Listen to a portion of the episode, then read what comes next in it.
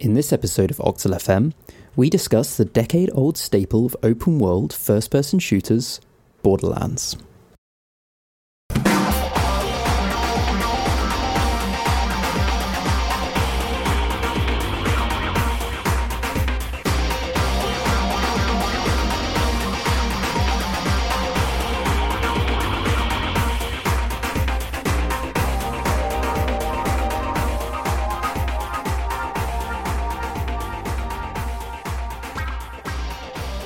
Welcome to another episode of Octal FM. I'm Gelada, And I'm Sephron. and today we're gonna do a bit of a retrospective look at one of the biggest and sort of most influential uh, video game franchises of all time, especially given its relative age in the sense that it's quite new on the scene. Uh, and that is uh, the Borderlands series. Um, so there's a lot of them. There's a lot of there's like a bunch of main series games, um, and there's a lot of um, spin-off stuff. Um, it's got some interesting history because you know it was really quite different to a lot of stuff that was around at the time when it was being developed. You know, in sort of like mid 2000s, and so we're going to sort of take a look at where Borderlands came from and sort of talk through some of the some of the games, which are some of our favorite games. You know, we've played them a lot at at LANs. We've played a lot individually. Uh, I know you're a big fan. You know, and you've been playing Borderlands three. You know, and so yeah, it's an interesting one to look at and just sort of talk through. We've definitely touched on it a couple of times on the show before. Like I know we did our soundbite episode on my impressions of Borderlands 3, uh, and it's come up multiple times when we've talked about like games to play at LANs and stuff like that, just as you say, because it's one of those games that's very easy to pick up and play and put back down again for a short period of time. Like it doesn't rely on you to have like a large investment of time, which is definitely one of its big selling points and probably why it took off to begin with, honestly. Yeah, and if you're not familiar with Borderlands, which is probably quite surprising for our audience, but it's a real mashup of first person shooter and RPG. It's very cooperative or sort of very like designed around cooperative cooperative play uh, and having a you know a reasonable amount of story and sort of individual characters but it also has some really unique mechanics and unique aspects of it um, and you can see a lot of influences in it from sort of the history of of the series in terms of you know the origins and who made it it was made by a company called Gearbox they've been around for quite a while right 1999 Yeah, originally 1999. I think they started out on like ports and stuff, didn't they? And like small expansions. Yeah, like they were commissioned to do lots of expansions for Half Life and stuff like that. So things like Blue Shift, Counter Strike Condition Zero, um, and sort of ports of PC games onto console. Um, so all of that kind of stuff. And I mean, their background beyond that is like it's Randy Pitchford. You know, he's from um, 3D Realms, so there's a little bit of like Duke Nukem uh, influence and stuff like that in there. It's pretty cool because it's it, now we think of Gearbox, we think of a fairly like sizable, important studio, but it started out with relatively humble beginnings, but it had quite well-known, well-established people f- from the beginning. Like you say, like coming from studios like 3D Realms and uh, what else did they come from? I guess- think it was some from Activision. You know, coming from some fairly big studios. You know, so I think it was always destined to do relatively well. This company. Yeah, and actually, there's some interesting history in the sense of the fact that Gearbox was making games for for Valve, you know, with the Half Life expansions and stuff like that. There's a, it's a bit tangential, but there's a documentary by NoClip um, all about Half Life, which is on YouTube, um, and Randy Pitchford is in that. Um, and there's some discussion there around the expansion packs and sort of the relationship between um, Valve and, and Gearbox. So it's worth if you sort of want to dive into some of that like corporate history a little bit more, then that's definitely worth checking out, and also just doing a bit more bit more reading around some of those kind of origins. It- It's a company with a pretty interesting and, diverse history. Um, like nowadays, when you say Gearbox, most people would immediately think of Borderlands, but it's not all it's done, and it isn't all it has used to do either. Yeah, exactly. But then it did make Borderlands. Uh, you know, Yes. that's that's where it really did all start for the the, the company. Um, they did make a few um, games beforehand. Um, they helped make games like 007 Nightfire uh, for EA. They helped do a port for Halo. Um, Oh, yeah, back in the day on as well P- was that on, on P- the PC? one? yeah, that's right. But then it really did kick off with them properly with with the original Borderlands game, uh, and they were looking to try and make a game like you said that mixed up the genre a little bit because this was during the heyday of FPSs, right? Mm. Yeah, you had like they started dev on Borderlands in I think around 2005, and I think it was sort of really pitched as Halo meets Diablo, essentially. Mm. Uh, and there's sort of a lot of inspiration as well from not just Diablo, but also roguelikes and things like NetHack in the sense that one of its key things is that the guns in Borderlands are procedurally generated, mm. right? And so you have just this limitless amount of possibilities of sort of all these diff- weird and, and interesting weapons and sort of different ways that they different random combinations of statistics yeah. about the weapons and how they kind of come together. It was a very clever method of doing it too, because it wasn't mm. just like this gun has a higher damage output. It's because the guns themselves are procedurally generated depending on what parts they have. So, yeah. like, it'll have a different barrel and a different stock and a different mm. clip and a different firing mechanism, etc. And all of those things come together to make a different variation of a gun. So, a bit like maybe like a Pokemon or something with like specific IVs or whatever when you breed them. The guns have intrinsic ups and downs to them. So you're always looking yeah. for like the one with the right kind of receiver or the right stock or something like right. that to get you just the right kind of numbers that you might be looking for. Yeah, and there's always a risk with procedurally generating stuff is that it's kind of overbalanced and as a result all the weapons are just have too much good and bad about them mm. to hmm. balance out but borderlands most of the time gets it pretty right and you you know you have guns that feel cool even though they're still balanced I don't know, they just managed to have enough interest and enough sort of like difference between them. I know we're jumping the gun a little bit, pardon the pun, but um, one of the things as well that they did a they, I don't know how they came to the decision to do it, but it came across really well. Was having the idea of like the manufacturers, like the mm, brands. Yes. And they've changed some of the different brands and how they work over the games. In fact, each game kind of the brands do slightly different things, but each brand of gun has like a different variety yeah. to it, like a different trait to it. So, as an example, like a Vladof gun will have the ability to fire a lot more bullets a lot more quickly, whereas like a Tediore gun has the ability to reload very, very fast by basically throwing the gun away and getting a brand new one for free. Yeah. Um, and all these sort of unique kind of traits and elements added onto the idea of the procedurally generated gun parts to make each gun hmm. makes everything feel quite unique and special. It's an interesting way to do it because the way that the procedural generation will be working is that you know there'll be a bunch of parameters for every weapon and they're just being randomly nudged around in a way that isn't too overpowering one way or another and one of the things that is nudged is like the manufacturer and it's a great way of doing it like by giving a bit of personality to the statistics mm. if you like by being like oh it's actually the names of gun manufacturers it's not like this random property that means that you yes. throw it away or it reloads really fast it's like no that's because it like the effect is the same in the sense that you're still just randomly picking um, sort of like you know from a pool of parameters. Yeah. But by being like, oh, that's because it's this manufacturer, you start to build more of like an ecosystem, and it feels more alive. And because a lot of problems with procedural generation can be that it it feels too artificial. You know, yes, it doesn't feel definitely. curated or crafted. But by adding those kind of labels and character on top, you really kind of get that extra feeling on top and it kind of disguises the proceduralness of it. And I think that was really important because I think even if everything else about the game was good, which it was in the first instance, the first game, I think if that had have failed, I think the game itself probably would have failed because mm. otherwise it would have just been a relatively unrewarding, samey feeling shooter, mm. which there were a lot of at the time. That's the thing, is that this was going into a pool of games which was already quite saturated with yeah. either like realistic style shooters, things like your Call of Duties and your Battlefields, or your more over the top sci fi style shooters like your Halos, for example. Yeah. This seemed to because there was Rage well that came out the same sort of time yep. as well, didn't it? You know, but this did seem to manage to buck the trend and stand above all of those in its own unique way because of the fact that they got that procedural weapon generation down really well.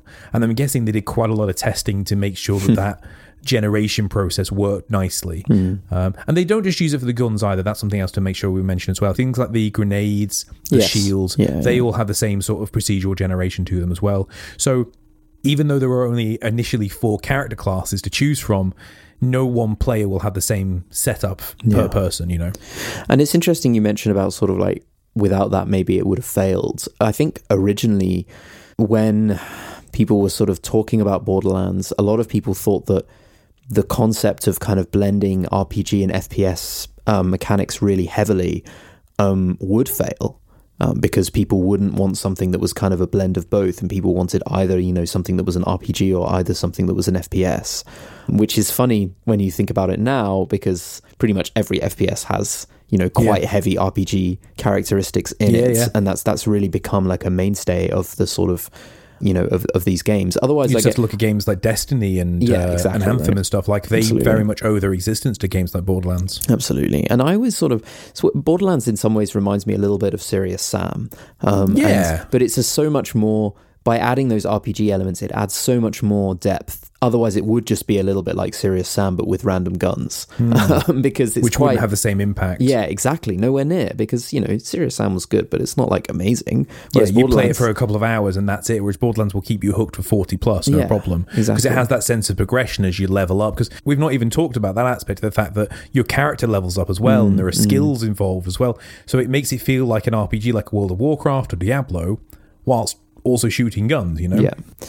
And something that's really uh, that I find really interesting about Borderlands, you know, development as a whole is that the iconic kind of visual style was actually added very late in the first game's development in response to the fact that people sort of when they were testing it it was like it doesn't really look unique enough you know like you say there were things like rage and, and fallout and stuff like that around at this time so you know if you imagine borderlands without the cel shading it is quite muddy and Yes. looks like anything else and maybe a little bit too realistic so by adding it, they added the sort of cel shading characteristics quite late on. Like I think probably the game was mostly finished, and it, it actually delayed the game to to sort of change the the visual style. Keep that in mind as we talk about the other games because it's quite interesting that that was added late, and when you then look at the later games, you really sort of start to see the that it took a lot longer for that style to really bear fruit fully in the series. And the hmm. same goes as well for the fact that because there was this kind of hesitance around blending RPG and FPS, but after the first game was released and it was a, you know and it was a real success and I'm sure it was an unexpected success in, in, in scale. I don't think they expected it to be as successful as it no, was. definitely not. Like it was good, but like they didn't expect it to be this much of a success. Yeah. And then that then you can clearly see when you then look at the later games and when we talk about them that that really gave them the confidence to really kind of double down on the on the RPG elements and sort of really flesh that out especially when you look at the latest um, installment with Borderlands 3 where that really really takes a forefront um, sort of part of the game. But talking about the actual game itself for a while, uh, as opposed to the series, the original Borderlands was obviously a great fun game to play. Otherwise, the series as a whole wouldn't have taken off. But it's amazing how different it feels by comparison to the the, the newer games. Precisely because of what you were just saying, and playing it back now, it almost feels like a prototype demo version of what they hmm. wanted to make in the first place. So, like the idea of the characters having kind of skills was first introduced in the very first game, but they were a lot more toned back. Like nowadays, the skills are a very vital part of the gameplay, but in the the first four Vault Hunters, um, the skills themselves were kind of just extensions of doing more damage and not much else.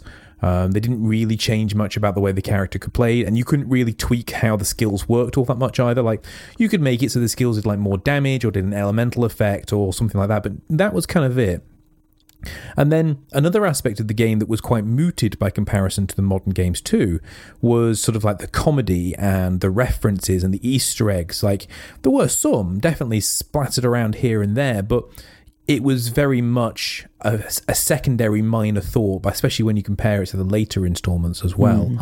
So you can see all of these e- elements, just like you said, where they had the confidence to kind of go with the things that were maybe a little bit more crazy for an FPS uh, later on down the line. Yeah, you're right. It definitely sort of feels like Borderlands 1 was kind of a test in some ways of, of some of the mechanics that they were definitely unsure about going into it because they were trying something so new. And in Borderlands 2, they really kind of doubled down on it. What was the gap between Borderlands 1 and 2? It was three years, right? Yeah, three years yeah, in I think between three years. Yeah, in between the first one and the second one and yeah i mean even even the from a story point of view like the fact that they'd now really locked in this kind of cel shading design and sort of lightened it up quite a lot compared to proper realistic style first person shooters i think that probably gave them the freedom to really go all in on the on the sort of comedy aspect of it.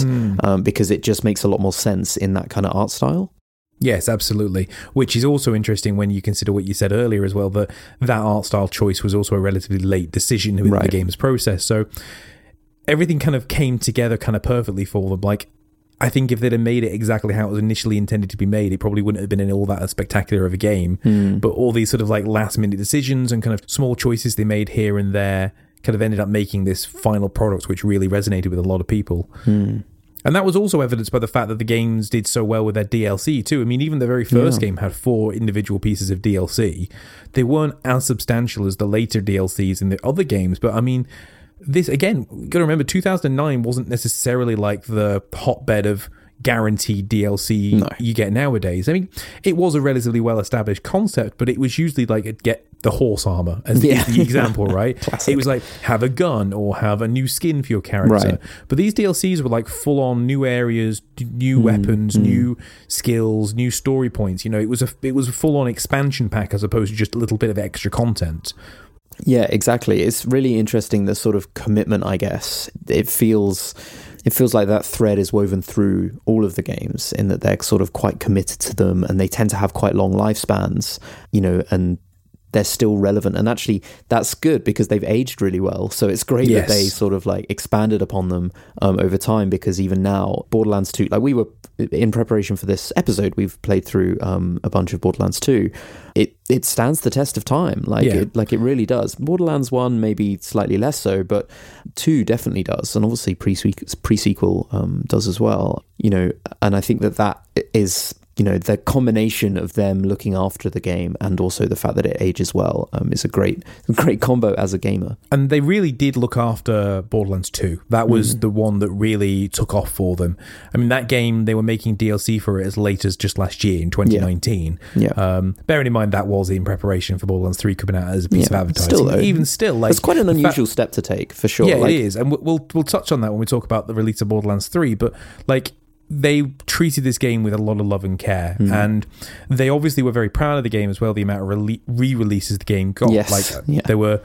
Game of the Year editions as usual, but then there was also the Handsome Collection, which was like a package bundle of all of the DLC Mm-hmm. uh, and the pre sequel game as well, which is a separate game entirely.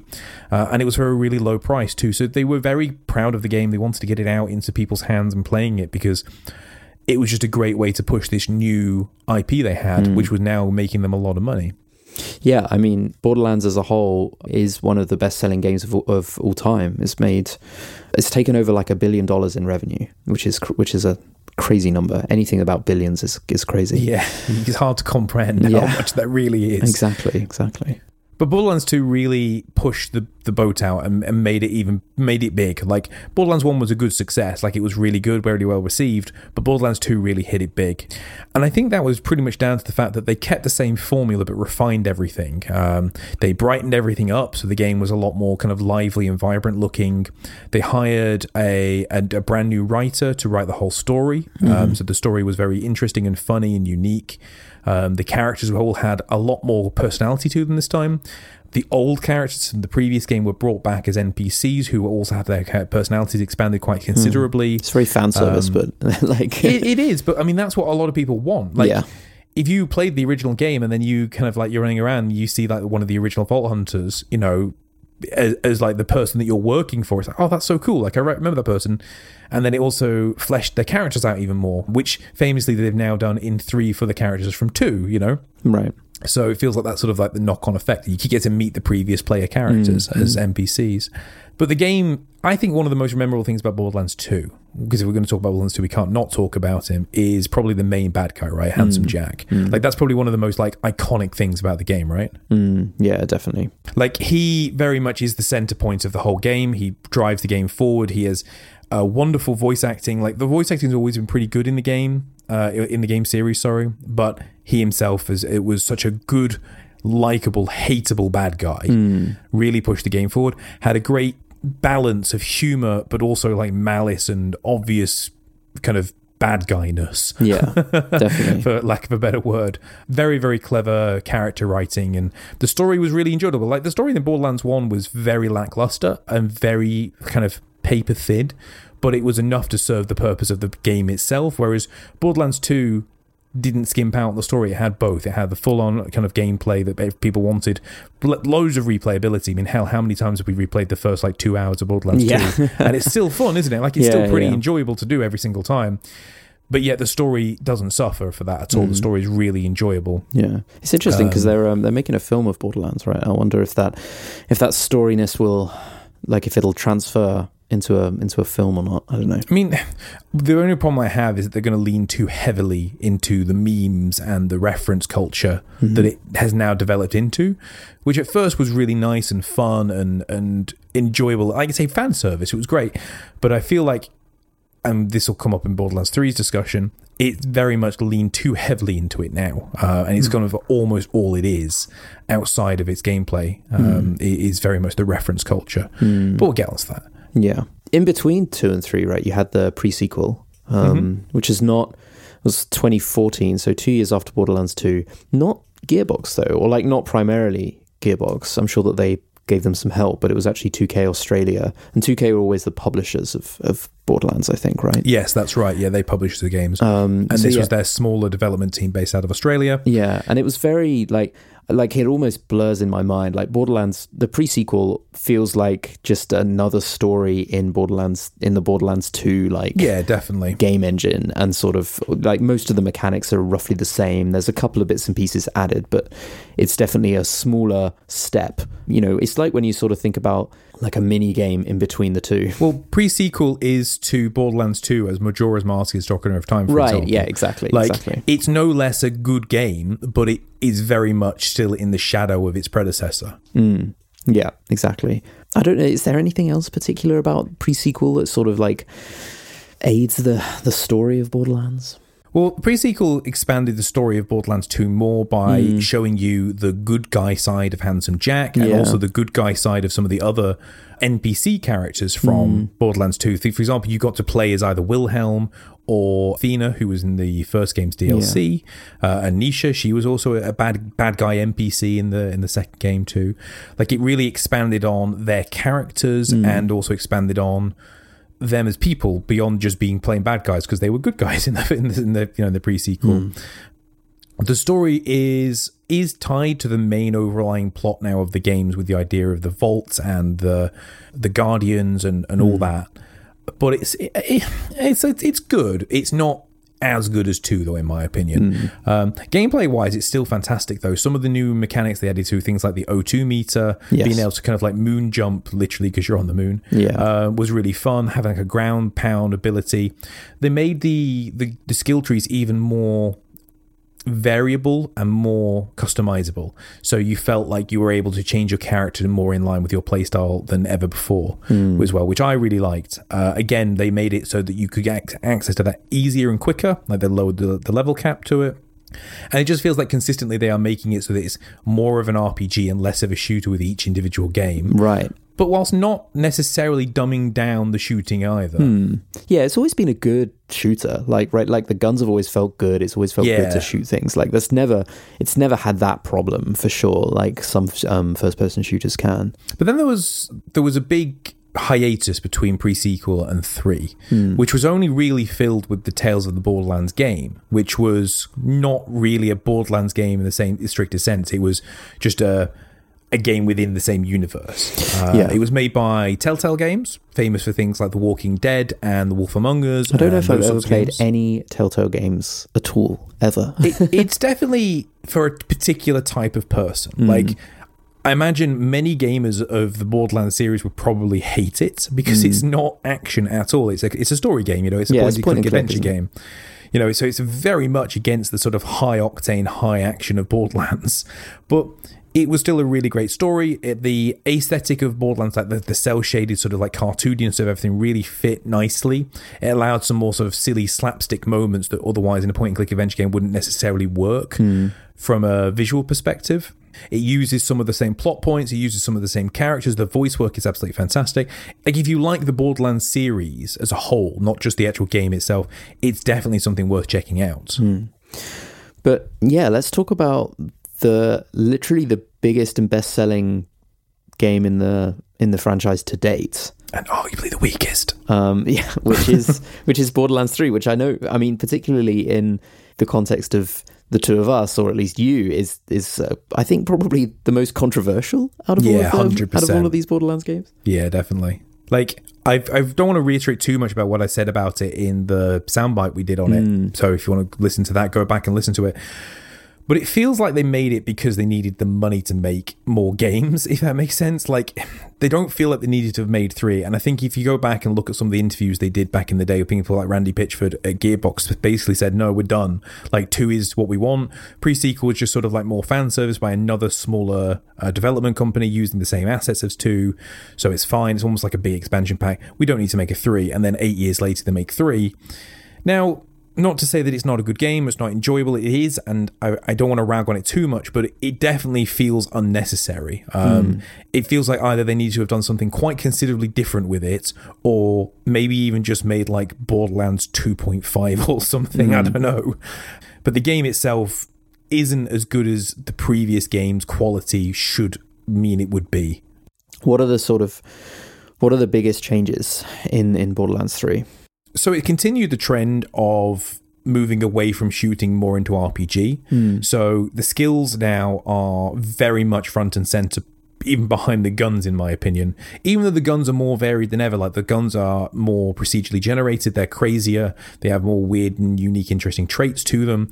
There's more unique guns at the same time, which have kind of like unique like specific effects to certain guns. Like there's one gun, for example, that will like shout obscenities at you as you shoot it. Uh, another gun that when you like reload it, you'll throw it away, but then it'll hover around you as like a little sentry turret sort of thing. You know, lots of really unique and cool ideas. But they are now playing second to the skills because the skills are so powerful and they are so customizable. Like every character now has three individual skills to choose from, and even one of the characters can actually apply two of them at the same time. Uh, and even then, you can change up how they work and how they play. So it very much feels like a first-person Diablo game now, as opposed to a first-person shooter game. Right, Uh, that's an which interesting isn't way a to describe bad it. thing. Don't get me wrong; it's a lot of fun, but it's definitely lost its first-person primary roots now. Hmm. Uh, it's moving very much into a into a typical RPG looter. It's very interesting, isn't it, when you think about its origins and, you know, yeah, it did want to be a blend of RPG and FPS, and now it's sort of uh, an RPG, you know, first and foremost, really. It's really Yeah, kind of. definitely. You know, and I guess maybe they're sort of thinking, well, how much can we really. Um, lean on sort of procedurally generated guns as a concept, um, and sort of the you know a, a logical next step from there is to you know just add more depth to some of the surrounding aspects and sort of push that back a little bit um, into the into the background. But yeah, it's it's it's interesting. Like there was such a long gap between the two, and it has been well, it sold very well. Yes. Um, but what do you think? What do you think is the? f- What would you like the future of Borderlands to be, and what do you think they might do? Like what? What? Uh, what do you like think? what I would like them to do is to do what they've done with the previous games. Maybe release some more kind of nice chunky DLC. which they uh, almost which- certainly will do. Which they will do. That will continue to build upon the story and the characters from the first game. Hope for, for, for rather from kind of the primary game, Borderlands Three, which will hopefully fix some of the problems with some of the characters and some of the plot because it was a bit all over the place. Uh, but I won't go into that here. But then after that, like I think I feel like maybe they need to reinvent the series a little bit, have a little bit of a reboot, like bring hmm. things back down to a normal level. Because at the moment, like it's riding very much on like the hype wave. Everything is so ridiculous and over the top. It feels Right. like you could do with normalizing a bit again. Do you think they've sort of fallen into that trap of like bigger is better, and they've and Yeah, they've got to just keep doing bigger, better things for Yes. every game, and you Yes, can't definitely. go back from that. And that's both true in terms of the gameplay, but also in terms of the story as well. Like they're both Right. trying to outdo previous games, and you understand why, considering how good Borderlands Two was. But Yeah. I feel like it's just an arms race that's not going to end in a good product eventually. So, like maybe make like a Borderlands game that's a little bit more first-person shootery based, Mm-hmm. you know, or even make like a Borderlands game which is completely RPG based. You know, removes the shooting altogether and has it as like a Warcraft or Diablo style RPG game, you know, or something Mm. yeah, like. I guess I, it's kind of interesting, like when you think that they have because they have done or like Telltale have done Tales um, Tales from the Borderlands. I think that there's an opportunity definitely to explore some different genres or like tweak it slightly, like you say, like whether it's more RPG or more FPS or more something else, like some kind of more lean on the adventure stuff more. Maybe One of the things I Um, would like to see them do is maybe release a free version of the game, either release a free version of Borderlands 3 or maybe like a standalone version or something that focuses quite heavily on like a raid mode. Um, because the games do have like raid bosses you can fight with like other people, right. but they're not fleshed out quite enough, in my opinion, to make them like a true raid experience like you'd find like an MMO, for example. Like games Hmm. or like like the, some of the chunky Destiny raids, for example. Maybe you could do well. something like you're saying with Destiny, uh, with like the, the big raids there, or maybe something like Final Fantasy 14 that has some of the absolute fantastic raid bosses that you can play with other people that requires a lot of cooperation. Mm, yeah, Um, definitely. I think that would go really well. Like you could definitely have some form of like quote unquote live service Borderlands there. Ooh, yeah. Um, don't muddy the waters by making it a main game. Don't make it Borderlands 4. Be that. Make it something standalone. Make it free to play. Um, and that I think that could be another good step forward for it Ooh, free to play also- Borderlands. That's an Yeah. interesting thought, isn't it? Whether they'll do it or not is another matter because they know they could just make another Borderlands numbered game and make a lot of money because Mm. obviously it worked because 3 made them a lot of money. So whether they do or not, don't know. But I would say for the most part, Borderlands is pretty much the only feather in the cap of Gearbox now, really. The only other series that I care about that they have access to is Homeworld, which we've talked about before. Yeah. Um, but some of their, a lot of their other games, like Battleborn, didn't work, for example, unfortunately, which is a shame. But I mean, it just never was going to work. And a lot of their other games, things like Duke Nukem and Alien Colonial Marines, failed them miserably. Hmm. so Borderlands is very much their their single hmm. claim to fame, and I think they could either do with expanding that further by leaving Borderlands alone for a long time now, or by capitalizing on it further and building out a hmm. Borderlands empire. Uh, but then yeah, look I what don't think it's going did- anywhere. no. Look what happened when Bethesda did that with with the Elder Scrolls and Fallout, though. And, you know, now people really don't like those games very yeah, much. true, So, true, very true. you know, But yeah, hopefully you've enjoyed this little retrospective look at Borderlands. You know, we sort of covered covered lots of its history. Um, we're going to do a few more of these. So if you liked it or disliked it, well, if you disliked it, tell us, and then we won't do more. Um, but if you liked it or you've got any suggestions, um, and also if you just want to chat, chat Borderlands, um, then it's a great. It's a great. We could go on for another episode about talking about Borderlands easy. Yeah, definitely. But yeah, you should send us an, get in touch. Send us an email, show at octal.fm, uh, or come and grab us on Twitter, uh, at octalfm on the old Twitters, uh, or Facebook, facebook.com forward slash octalfm. And you can, I'll send you some stickers if you let us know your address, but not in a public tweet. Um, There'll be procedurally generated stickers. Yes, they will be you. slightly different. I'm going to cut them up and then I'm just going to mix them up into different orders. but yeah, in the meantime, I've been Gelado. And I've been Saffron. and catch us again for another episode of Octal FM very soon.